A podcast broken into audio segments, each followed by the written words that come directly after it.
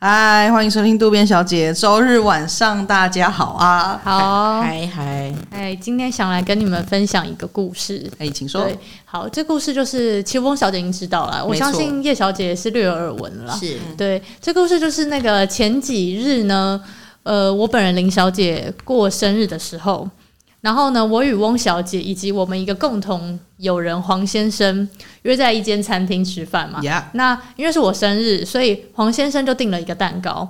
然后在前一天的时候，因为我们这个黄先生是一个餐饮大亨，对，然后他真的是餐饮大亨，他是一个餐饮大亨。然后他最近他的店里呢，就是推出了一个抹茶草莓的法式吐司以及相关的蛋糕，对。那因为他有一点过分，所以我这边不公开他的餐厅的名字。对，我们没有要帮他打广告，对，没有帮他打广告，已经生意很好了。对，生意真的已经太好了。然后后来呢，我就看到，因为我就是蛮喜欢抹茶的，但我没有很爱草莓，对。可是我那时候看到的时候，突然间还是有点想吃，我就去私讯他说：“哎、欸，我有点想吃、欸，虽然我不爱草莓。”然后他就说什么：“你竟然不爱草莓？”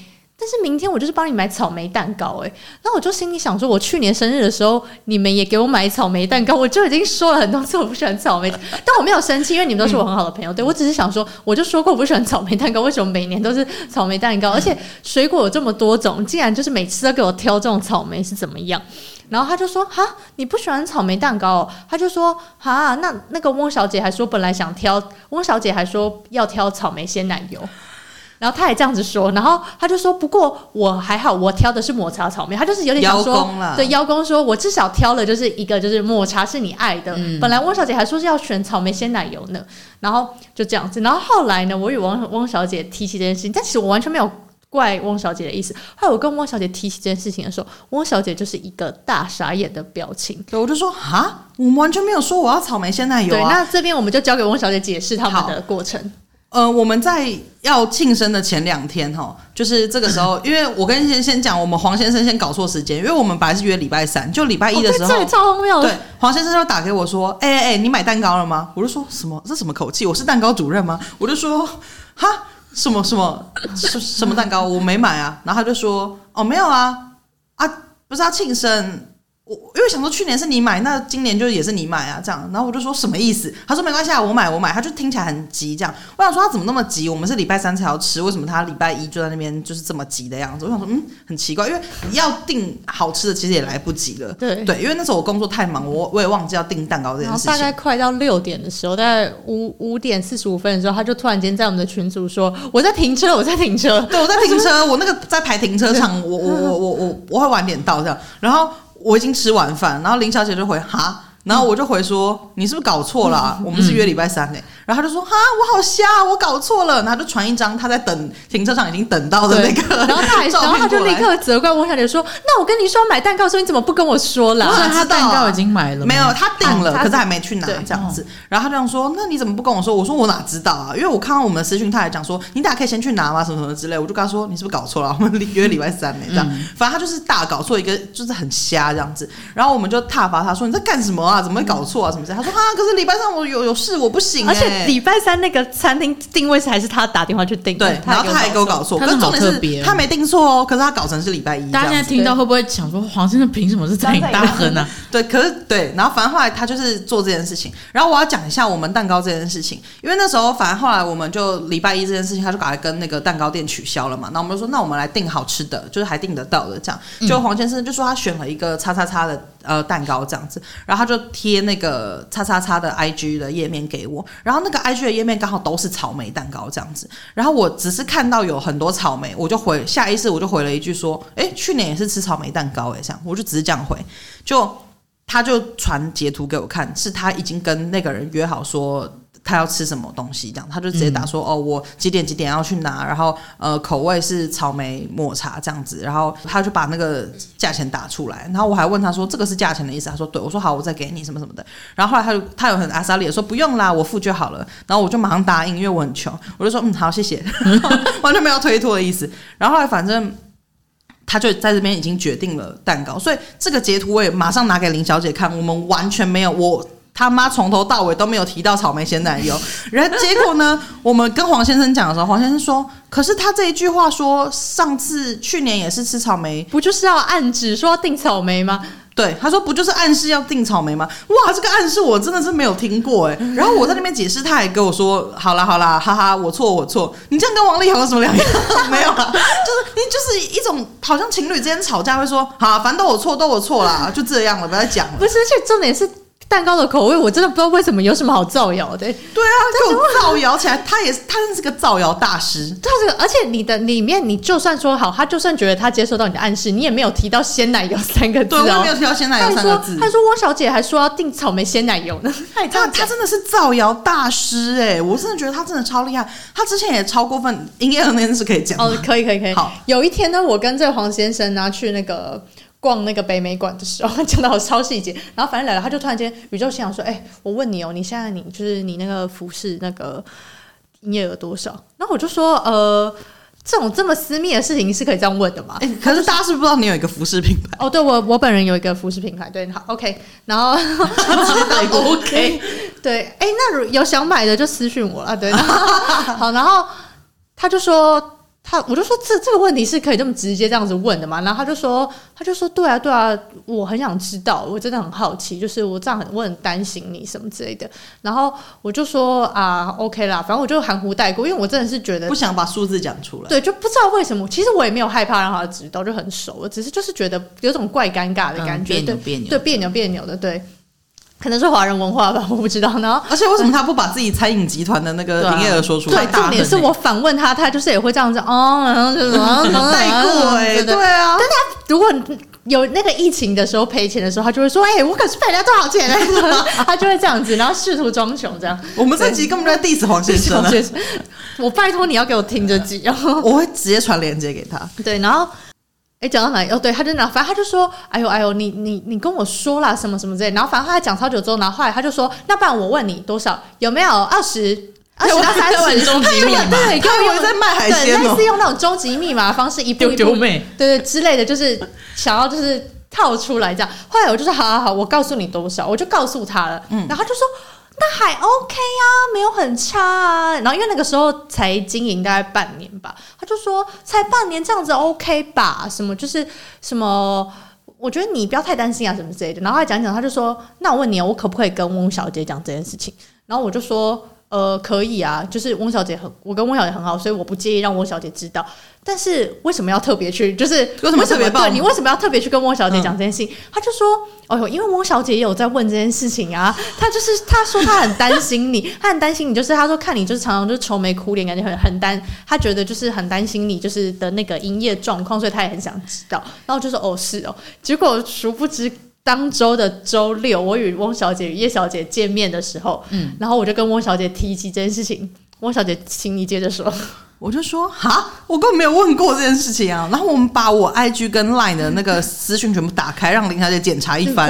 我不用检查，我绝对相信你。我完全没有讲到，我是有跟她讲说哦，林小姐最近就是因为那个。可能服饰店刚起来，就是品牌刚起来，刚在做这件事情，他当然压力很大什么的，我也会有点担心他的那个心情好不好这种事情。因为我想应该主要是担心我的心理状况。我完全没有提到营业额三个字，我连钱都没有提到，我连说他卖的好不好，我这种事都完全没有讲到。就他竟然给我直接造谣说你也想知道，对，他直接造谣说我也想知道、欸，而且重点是后来我们正面跟他对峙这件事情，他想说你有讲吧。他说你有讲吧，超爱讲，他就直接跟我说你有问我，你有说你也想知道他营业，我说天地良心，如果上帝有一个监视器，麻烦让我调监视器，上帝的派出所麻烦让我调，真的陈景川让我调监视器。他真的是造谣大师，而且我觉得这个是我们抓包2次，实际上有多少我们没有抓包的事情。搞不好更多欸。如果我们的听众有认识黄先生的，如果他曾经跟你讲过一些让你觉得说啊真的假的事情，拜托你就是存疑，他的话听一半就好了。不用，没有一折，就是或是直接求证，对，或是直接求证，因为他很大可能是在造谣。我真的很爱造谣，为什么会有人这么爱造谣？因为我个人就觉得我造谣，我需要负一些社会责任啊。他是因为我记性太好了，他就是记性太差吗？没有，他就是爱造谣。他真的就是爱造谣啊！为什么有些人可以这么爱造谣？因为我妈本身也是一个很爱造谣的人。这样我想要加码，就是提一个不是造谣的事情。好，对，可是是黄先生的事情。这一集完全是黄先生特辑，因为这件事情也很精彩，你们也都知道啦，就是那个剪头发的事情，对，这也很经典。好，讲完这个我们就回来这个主题。还有一个黄先生很经典，不是造谣但很离谱的事情，就是呢。本人在10月的时候，自己播出可能1月多吧，我不知道。反正在2021 10月的时候，就是品牌一周年了嘛。然后1周年的时候，我就办了一个展览。然后这个展览，我就邀请黄先生暨餐饮大亨来这个现场，就是贩售一些甜点这样。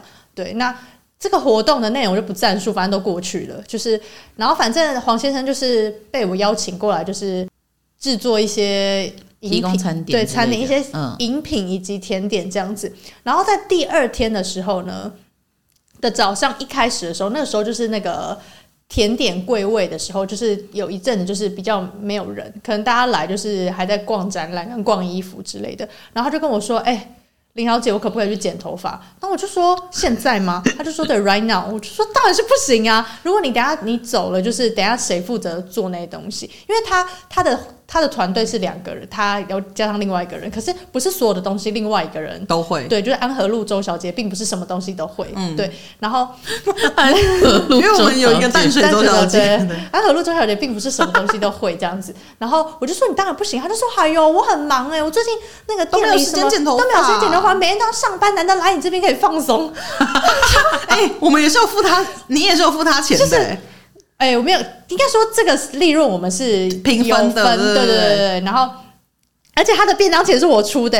他说：“老板，便当钱你会出吧？就是午餐钱是我出的。”他是一个餐饮集团大亨，我再次重申，他是非常赚钱的一个。他的餐饮。集团绝对是比我的服饰还要赚钱，好吗？然后他在那边跟你计较那个便当钱，他没有跟我计较，他只是说，就是你会出这钱。那当然我是今天这一场的老板嘛，那我可以出啊，但我是出所有工作人员的便当钱，这也没怎样子。就是说，你今天是有一个工作责任在的，你今天不是一个你他妈给我跑去剪头发，对。然后我就说你不行去剪，然后他就说，我说万一等一下突然间忙起来怎么？他说不会啦，怎么可能会人很多？他也这样子一直给我在那边唱衰，他很爱这样，对，他也这样子，他说什么我真的很忙。什么啦？我今天好不容易有时间，什么之类，他就这样子垂头上去，吼，我不能剪。然后我想说，那应该就没事，他就这样走了。然后我就继续跟一些朋友们聊天什么之类。后来突然间，他就拎着一个袋子，就这样走，就说我很快就回来了。然后他就走掉。然后我那时候还想说，应该不可能真的去剪头发，拎一个袋子应该是去补货，补一些东西，这样补一些食材还是什么之类的。就隔了一走没多久。高朋满座，整个人一直涌进来，超级多人，然后是要后位的那种，就是大家要去站在立臀区那种，就是整个就是突然间很多人，一张桌子要挤很多人，然后就是很多人在逛衣服，反正就是整个超多人。然后那时候安和路周小姐就说：“请问黄先生什么时候回来？这个东西这一道我是不会做的，要怎么办？我不知道要怎么样用这个东西。”然后我想说，我也不知道怎么办，我就立刻打给。黄先生也不接电话，死不接，隔了超久才回我赖说：“哎呦啊，我就去剪头发啊。”这个是不是直接80大板啊？对，然后他还说我刚刚走的时候已经有交代安和路周小姐，她怎么还不会啊？真是朽木不可雕也。他还给我这样子 diss 安和路周小姐，那是你家的产品，安和路周小姐又不是你们的员工。对，而且安和路小姐是我付安和路周小姐薪水来帮你的，安和路周小姐是领我的钱，不是领你的钱，好吗？对啊，你怎么可以说人家朽木？你才朽木嘞！对，而且就是。我已经跟你说你不准给我去剪头发了，你还给我跑去剪头发，对，你还给我去剪头发，然后还跟我说我很快就回来，然后明明就超久，然后他真的是一走人就超级多，然后过了超级久之后才回来这样，然后他也嘻嘻哈哈就说：“哎呦，你看我走了之后就是生意变很好啊，这样不是很好吗？”他真的是很爱这样子欸，你知道脸皮就是这么厚，他好特别哦。不过还是可以跟黄先生当朋友，不建议啊，这就是黄先生的魔力啊，就是。还是会，我是觉得有点可有可无。你要承担他会造谣以及耍白目啦。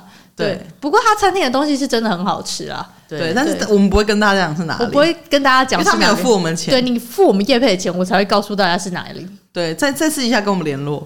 好，没有，我刚刚要讲说，因为我妈也是一个很爱造谣的人。之前我从小时候她就非常爱造谣，因为有一次就是我小时候，我国中的时候吧，然后她有一天就骑机车载我要去哪里，我忘记了，然后我们就经过一间我就经过一间那个咖喱摊，就是它是一个餐车，然后它就在卖咖喱这样子，然后我就说，欸，这里怎么突然变卖咖喱？因为以前是卖烤地瓜还是什么的，就是花枝丸什么。我说，欸，这里怎么变成那个咖喱了？这样，然后我妈就停红灯的时候，她就很小声的跟我讲说，因为那个咖喱摊就在旁边，然后她就很小声的说，没有啦，妹妹，我跟你讲哦，现在在卖的这个啊，是那个警察先生的，这里警察先生的侄子啦。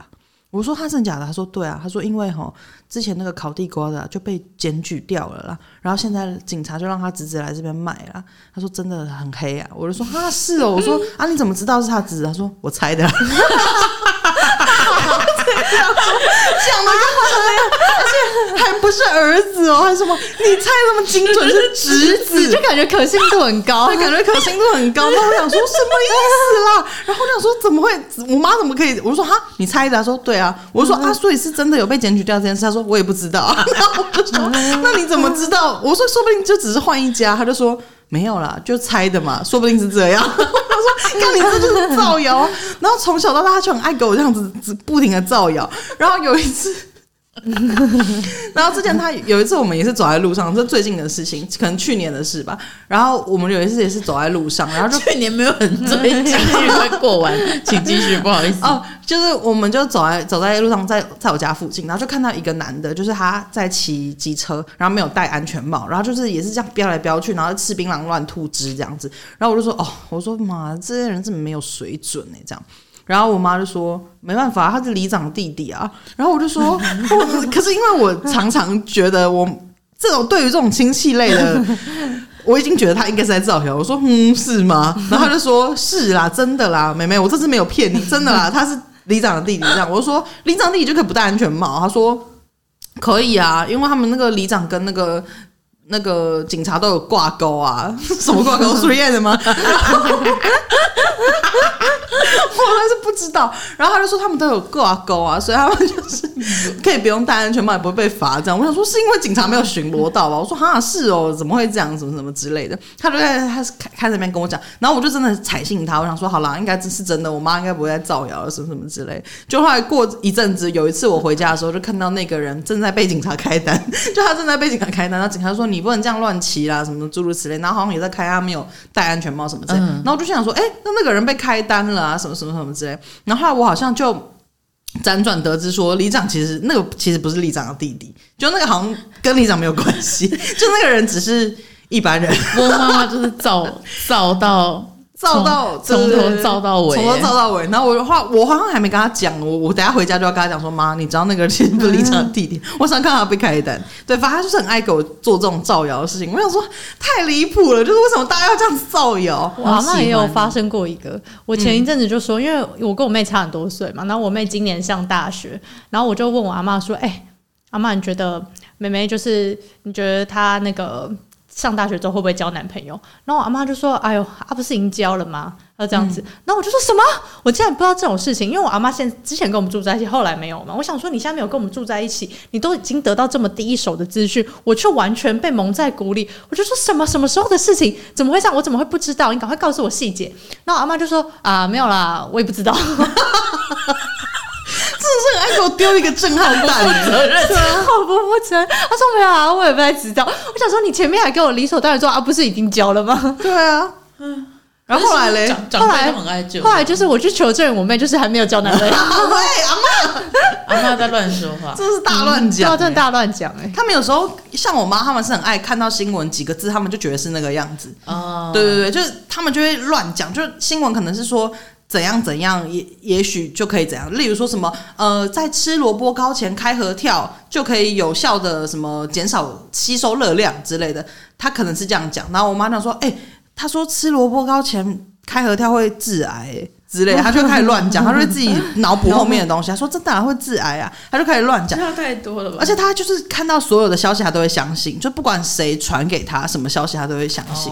他就跟我说：“妹妹啊，吃节瓜那个里面有毒素啊，不要一直吃节瓜。有毒素的话，不是不要一直吃，而是不要吃吧。”反正他就是会有很多不知道哪里来的资讯，然后他就开始一直造谣，就是把一些话就是错综交换什么什么之类的。而且你知道我昨天的时候，就是我阿嬷家听说出现老鼠这样，然后我阿嬷就打电话跟我爸求助说，儿子我家出现老鼠，就是可不可以就是来救我之类的东西。然后我爸就想说哦他要去购买老鼠药什么的，然后后来我爸买回来之后，然后我妈就跟我爸说，老公等一下你去放老鼠药的时候啊，你不要声张哦，你不要说，他没有讲声张，他说你不要讲话哦，你不要说妈我来放老鼠药什么，你不要提到哦，老鼠会知道，老鼠听到他就会知道哦。然后我爸说啊是哦，然后我就在房间想说怎么可能我有听过这个，但是长辈都会，我妈也会，对，我妈会说要叫他米奇对对对对对对没错，那我也可以叫他别的啊。然后因为我上次在我家阳台看到老鼠，但是我们家阳台其实基本上之前不太会有这种事情发生，是直到我们家楼下开始成为早餐店，然后就可能会有一些小动物从一些什么水管啊什么之类的做一些攀爬的动作，然后于是来到我家的阳台，然后我有一次就亲眼目睹老鼠在阳台，我就连忙把门关起来，我转过去跟我妈说，妈阳台有老鼠欸，我妈就这样跳起来说，我以为她是被你招惹下，她说不可以叫老鼠了，她到时候听到怎么办，就抓不到了会为了这种事情跳起来吗？就觉得蛮特别的，但老人都有一些莫名的坚持。可是我觉得已经叫他们米奇这么久了，不可能不知道吧？如果他连老鼠都已经习得的话，米奇他一定也知道啊。搞不好老鼠在阳台抽烟说，你以为米奇我就不知道哦。对，我妈有时候还会说就那个，我想说到底是哪个听不懂。我们在这边帮他取一个全新 brand new 的名字好了，提供给大家。好难哦，叫燕窝好了啦，太乱讲。好，那以后大家就请叫他们燕窝。那我们刚刚都讲一些比较好笑的造谣的故事，但我记得我听过叶小姐分享过一些很离谱的造谣的故事哦。我可以分享一个两个，反正就是同一个人啦。然后他之前他反正他们就是我们就是一票朋友，可是我跟他们那一群人没有到这么熟啊，应该说他们是一票朋友，然后我是就是跟他们一群人里面其中几个人比较好这样，所以我就可以耳闻一些小故事。